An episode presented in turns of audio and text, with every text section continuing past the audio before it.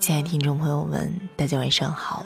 又到了每天晚上的二十一点三十分，乌龟在独家闺蜜跟大家说完的时间了。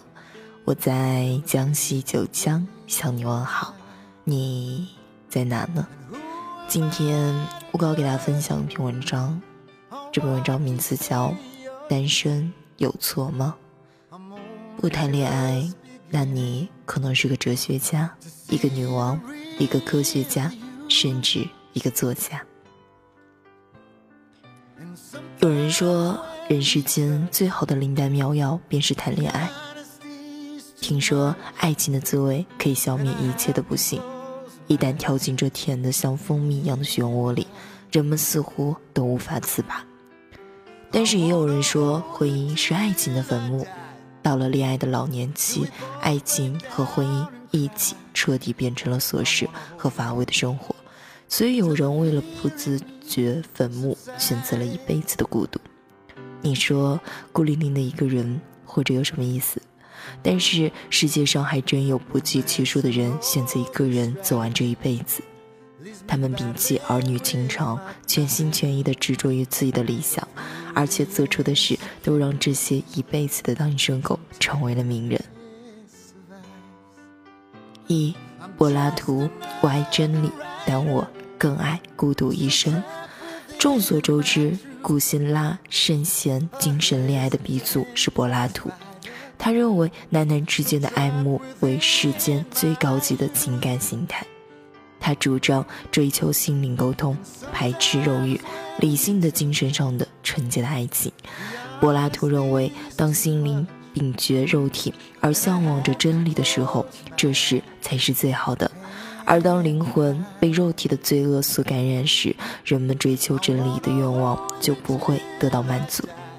当人类没有对肉欲的强烈需求时，心境是平和的。肉欲是人心中善性的表现，是每个生物体的本性。人之所以是所谓的高等动物，是因为人的本性中，人性强于兽性，精神交流是美好的，是道德的。柏拉图一辈子坚守着这个原则，当然也不出意外的单身了一辈子。柏拉图的在对话录会影片。中提到最崇高的爱情是精神之爱，是爱的双方对真善美的共同追求，而这种共同追求仅限于同性之间。然而后来人们对他的这一说法有了曲解，认为精神恋爱就是说男女之间只遵从精神的愉悦性，而背弃肉体以及性的快感。在流传了几千年之后。人们都认为柏拉图式的爱情才是维持爱情的良药，这种纯洁的爱在当时的雅典奉为最骄傲的真理。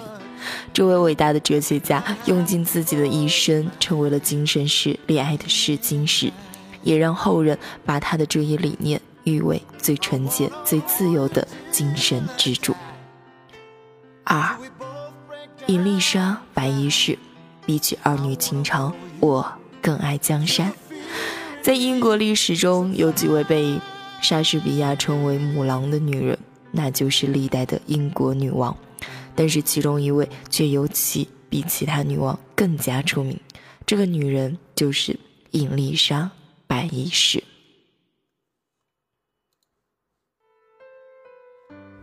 他的出身并不怎么走运，三岁时父母亲。被父王赐死，他继承王位的机会也很渺茫，除非前面的弟弟和姐姐全都绝后，才能轮到他。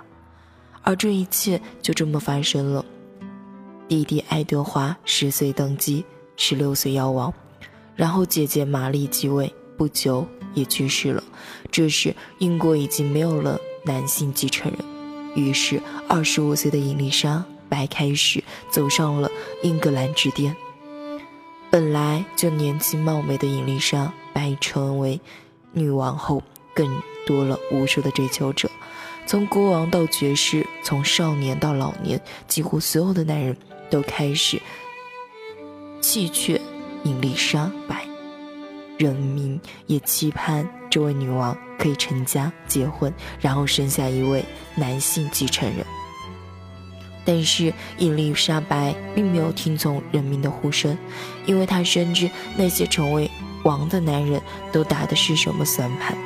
于是伊丽莎白以很多理由拒绝，之后日复一日，年复一年的独其一生。她为了巩固王位，纵横披坎于。当时的强国西班牙与法国之间，放弃了婚姻，最后以最伟大的圣女身份绝后而终，但换来的是大英帝国的崛起。背后人称为童贞女王的伊丽莎白一世，被普遍认为是英国历史上最杰出的帝王之一。在她当政期间，英国的经济繁荣昌盛，文学璀璨辉煌。在军事上也一跃成为世界首屈一指的海军强国。在他生活的时代，英国国王不是名义上的角色。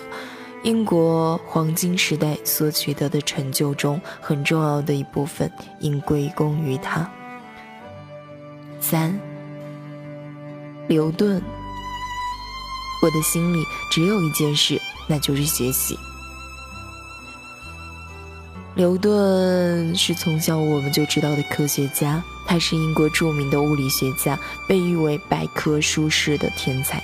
有人说，因为有了牛牛顿，全世界所有的独生者都将不再孤单。牛顿刚出生的三个月后，他的母父亲便去世了，但他的出生毫不夸张地说，改变了整个世界。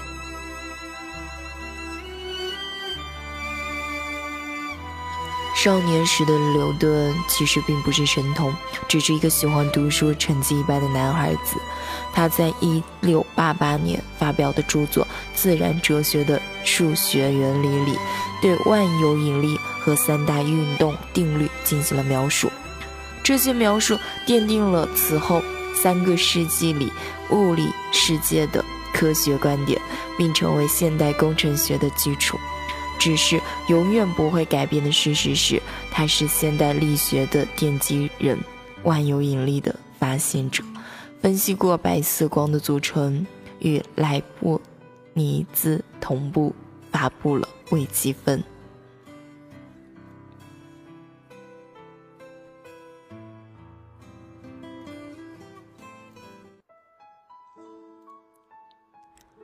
他虽然在这些改变人类的事情上做了很大的贡献，但自己的终身大事一直没有解决。或许这样的科学巨人对男女之情没有太大的感觉。牛顿的一生几乎没有亲近女色的记录，甚至晚年在宗教中寻找慰藉。一七二七年的三月，牛顿被安葬在著名的西敏寺大教堂。孤独而又完美的走完了这一生。四，简·奥斯汀珍爱生命，远离婚姻。说起简·奥斯汀，怎么都抛不开傲慢与偏见。她是英国著名的女作家，她在自己狭窄有限的生活圈子里，以女性的敏感观察者、酝酿者，被英国著名作家斯科特誉为英国。摄政时期最敏锐的观察家，班纳德太太整天发愁的就是如何顺顺利利的将五个女儿嫁出去。这是简最有名的小说《傲慢与偏见》小说的开头。想必奥斯汀的妈妈也有过和班纳德太太一样的烦恼，只是与小说中不同的是，奥斯汀的妈妈最终也没有看到女儿出嫁的那天。简·奥斯汀一生的作品都与爱情有关，无论是傲慢与偏见，还是理智与情感，这些作品中的故事都是如此。用农村里小人物和男男女女惟妙惟肖的感情铺垫起来一曲婉转又凄美的绝唱，成为了流传百世的经典。直至今天，他著作中那些爱情故事还是重复的被拍成了电影。在大荧幕上，让人们看到那些爱情故事，而他本人唯一一段刻骨铭心恋情却鲜为人知。随着电影《成为简》的出现，这一空白才弥补。奥斯汀用独特和细腻笔触创作出感人至深的爱情故事，自己却终身未娶。而《成为简》的一部一片，解开了他的情路历程。原来初恋以被迫分手告终，奥斯汀选择终身不嫁，而他也将所有未了的情感注入文学创作。我却还没答应我自己，却又如何真的不爱你？这段恋情有没有让奥斯汀成为？勒佛罗伊太太，却激励她成为英国历史上最受欢迎的女作家之一。五，我单身有错吗？以上列举出来的四位单身成功人士，其实早已是大家熟悉的名字。历史中还有很多伟人，却是一辈子没有结婚成家，孤独一生的，比如梵高、诺贝尔、贝多芬、伏尔泰、康德、达芬奇。等等，很多名人都是一辈子单身且孤独到老。如今有很多关于他们的绯闻，不管是受到伤害了、同性恋啦，还有其他什么原因导致他们终身不娶不嫁，但他们都有个共同特点，那就是专注于自己的伟大理想。没有了婚姻家庭、儿女情长的烦恼，他们似乎更加的专注于创作和发明。中间的小插曲也恰好是他们灵感的源泉。在这一点上，单身似乎并没有影响到他们。如今，随着人们物质水平的日益提高，女性意识的觉醒，“男大当婚，女大当嫁”的至理名言似乎也慢慢的弱化了。二零一七年的八月十号，中国单身成年人口相当于俄英两国人口的总和。根据民政部的数据，中国内地未婚人口到二零一五年底已经达到两亿人。单身狗这个词已经成为现象化的词潮，越长大，越来越大，比例不婚甚至丁克思想也越发频繁，出现在年轻人的视野中了。选择单身看似没错，但到了父母和周围人的眼中，就成了有问题了。假如一个男人到了四十岁依然是单身，那么这种情况可能比二婚还要糟糕。他是不是那里有问题啊？他该不会是个 gay 吧？环境如此，你不得不承认，一个大龄未婚人士，也许对于整个社会来说是错的。在父母亲人的急切中，大龄单身男士急着去相亲，或者随便抓一个顺眼的人，草草进入了婚姻，在无尽的矛盾和冷战中感到痛苦，在跟父母摊牌，我忍不了了，我要离婚了。最坏的结果莫过如此，这不是折腾吗？凡事欲速则不达，在这个快节奏的日子里，愿我们都能保持自己的步伐，慢慢来。无论是选择自己的热爱去坚守，还是在寻找有情人的路，你若盛开，清风自来。亲爱的听众朋友们，不知道当我给大家分享完这样一篇文章，单身有错吗？听完之后有什么想说呢？依旧可以在下面去评论和留言了。如果大家喜欢我歌的话，也可以关注我，同时在微信公众号中搜索“独家闺蜜”，每天晚上的二十一点三十分。我会与你相约，独家闺蜜，不见不散。晚安，好梦，拜拜。什么事都难不倒，所有快乐在你身边围绕。只要你过得比我好，过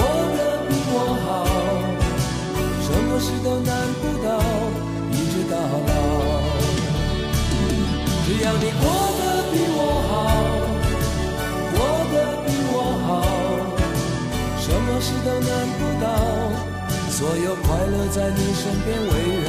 只要你过得比我好，过得比我好，什么事都难。